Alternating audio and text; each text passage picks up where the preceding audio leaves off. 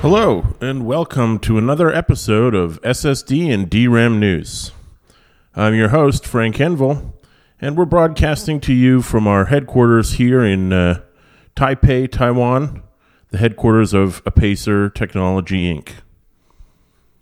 Well, it's a lovely day here, and we've got some interesting and quite eye opening news to bring you today. So, without further ado, let's start the show.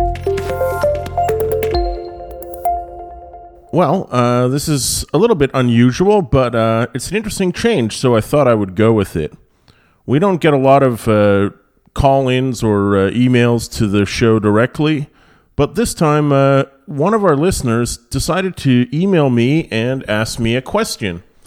And I thought that was great. I hadn't really done this before, but uh, I'd like to start off today by just saying if you do have a question for us here at SSD and DRAM News, you can write to me at frank underscore henville, that's H E N V I L L E, at apacer.com. One more time, my email address is frank underscore henville, that's H E N V I L L E, at apacer.com.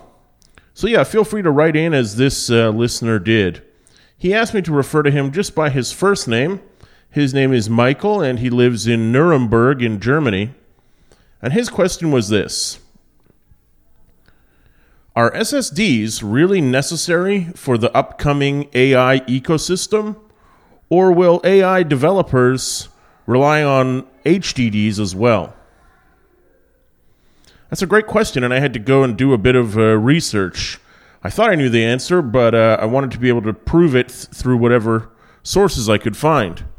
So, as uh, many of you will probably know, one of the earliest successes in AI has been uh, ChatGPT. So, by doing a bit of research on them, I wanted to see what kind of uh, memory and storage technologies were publicly known to have been used by that company. So, according to my research, there's actually three kinds of memory and storage technologies that ChatGPT uses. The first one is called high bandwidth memory. This is a type of memory that's integrated with the GPU chip, providing faster data transfer and lower power consumption than traditional memory modules. We're not going to go down the path of high bandwidth memory today because it's a bit specialized, but it's important to know that that's a key component for them. And the second kind of uh, storage and memory that they use is solid state drives or SSDs. As many of our listeners probably know, they offer faster read and write speeds and lower latency than hard disk drives or HDDs. So that's the key difference here. The ChatGPT is relying on a massive amount of uh, data that needs to be recalled and then, uh, in some cases, written back to the source disk. And in order to do that, according to my research, they tried using HDDs early on in the process, but they found that the transfer rates were just too slow. So, in order to meet the uh, demands of the system, they were forced to use SSDs. So, I think that answers Michael's question, and I hope that's uh, helpful to him. Just to finish off, uh, the final kind of storage that uh, ChatGPT's development team uses is cloud storage. So, if they want to back up their data and their models that are not currently in use by the CPU or GPU, they use cloud storage because it's affordable and it's uh, easy to share with other users and applications.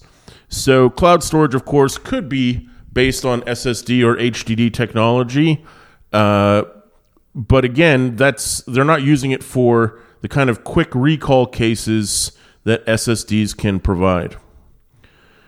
So anyway, yes, the SSD is an absolutely an integral part of the upcoming AI ecosystem, or it's part of the AIs that are already here, and of course, it's still a growing industry. I think we'll see more adoption of SSDs there in the future.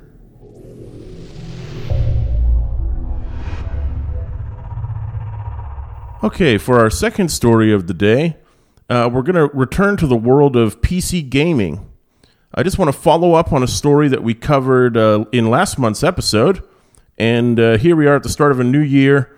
Uh, it's really uh, an addition to that to that story or a follow up. In last month's episode, I talked about how uh, one of the most anticipated new Final Fantasy games running on PC would require an SSD as part of the minimum system requirements in order to install that game. Well, it seems like the trend is continuing because another incredibly highly anticipated game is coming out for PC. It's called Suicide Squad Kill the Justice League. Kind of a dark title, but that's the way it goes. And for Suicide Squad Kill the Justice League, if you want to install it, you're going to require an SSD. Uh, the the the basic system requirements were sent to the press, and uh, again, all the categories, whether you want to run it at minimum, recommended, or ultra resolution, as they categorize them, they will all require an SSD. So it certainly seems this is the trend in the PC gaming world. Um, if that does continue to uh, develop, it's going to really mean kind of a a sea change. Like I think gamers were happy to rely on their old HDDs, especially since a lot of them uh, have been running for years and are reliable.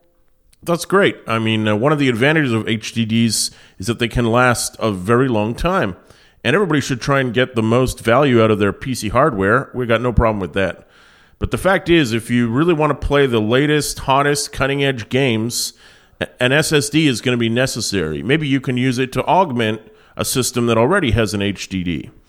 But uh, yeah, it's definitely a, another interesting trend, and I don't think we'll cover every single video game in the future that comes out and says an SSD is part of the requirements. But I just wanted to put this case out there because I know the Suicide Squad game, as I said, my friends who are hardcore gamers are looking forward to it a lot. And uh, I know at least one person who's going to upgrade his system so that he's sure he's going to be able to play it. So uh, he may be looking at a new SSD too. Okay, so on to our final story for today. Well, I was talking about uh, the value of SSDs in video games, and today I'd just like to talk briefly about uh, one of the latest Apacer products that is coming on the commercial market. It's aimed at commercial users, but it's also got the kind of specs that esports players and aspiring digital creators are looking for. So the drive is known as the AS2280Q4X. It provides capacities up to 4 terabytes. So if you're looking to store a large video game collection, you look no further. Another advantage, as I said, for digital creators, maybe uh, video editors or 3D animators, they're going to need a ton of storage space, and they're going to they're going to want to be able to uh, read and write to that storage space at high transfer rates because of the because of the size of the the files involved. So they may also want to look at the AS2280Q4X since it delivers such incredible uh, transfer speeds. It also ships with a graphene heatsink that can quickly dissipate generated heat. So that means the drive stays cool and functions at optimal speeds no matter what you throw at it. So if you're looking to explore immersive spaces or your own ideas, take a good long look at the AS2280Q4X from Apacer. Okay, well, thank you all for tuning in. Uh, as always, I've been your host, Frank Henville. I'm just going to say it one more time. If you have a question or anything you'd like to discuss with the podcast, uh, feel free to send me an email. Uh, that's frank underscore henville, H E N V I L L E, at apacer.com. And uh, yeah, we'll be we're willing to listen to any kind of uh, query or question you may have. And uh, if I can't answer it, I'll ask the engineers and my other very well educated coworkers to uh, help me come to a conclusion, and we'll get back to you. So, thanks again to Michael from Nuremberg for writing in. And to all the listeners and subscribers out there, we appreciate you joining us every month. We'll be back again in February. Uh, we hope you all enjoyed uh, your New Year's celebrations, and we'll see you again soon. Thanks. Good night.